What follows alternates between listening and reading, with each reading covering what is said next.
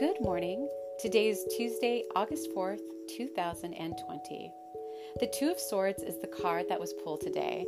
If you have a decision that needs to be made or suddenly you're surrounded by choices, the Two of Swords invites you to take a moment and go within. There are pros and cons to everything that you're looking at, but if you can just take a little space, dive deep and allow yourself to really see what your intention is. Trust that you want an outcome that is in your highest good.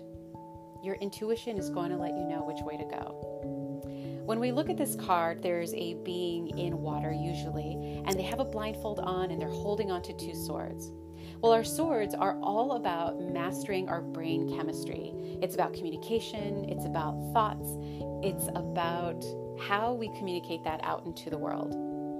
So the swords that this person is holding is almost a way to hold a little bit of a boundary while they dive in deep. Being blindfolded allows you to push out the outside world and its opinions and let you determine what truly is your soul path. So trust here. Trust that this is going to align with your higher self. It's something you already know. You just need to really realize it. And when you're ready, you will take off the blindfold and come forward. Thank you for joining me today, and I will be here tomorrow. As always, you can go to my Instagram at Into the Mystical Tarot to see the card I used today.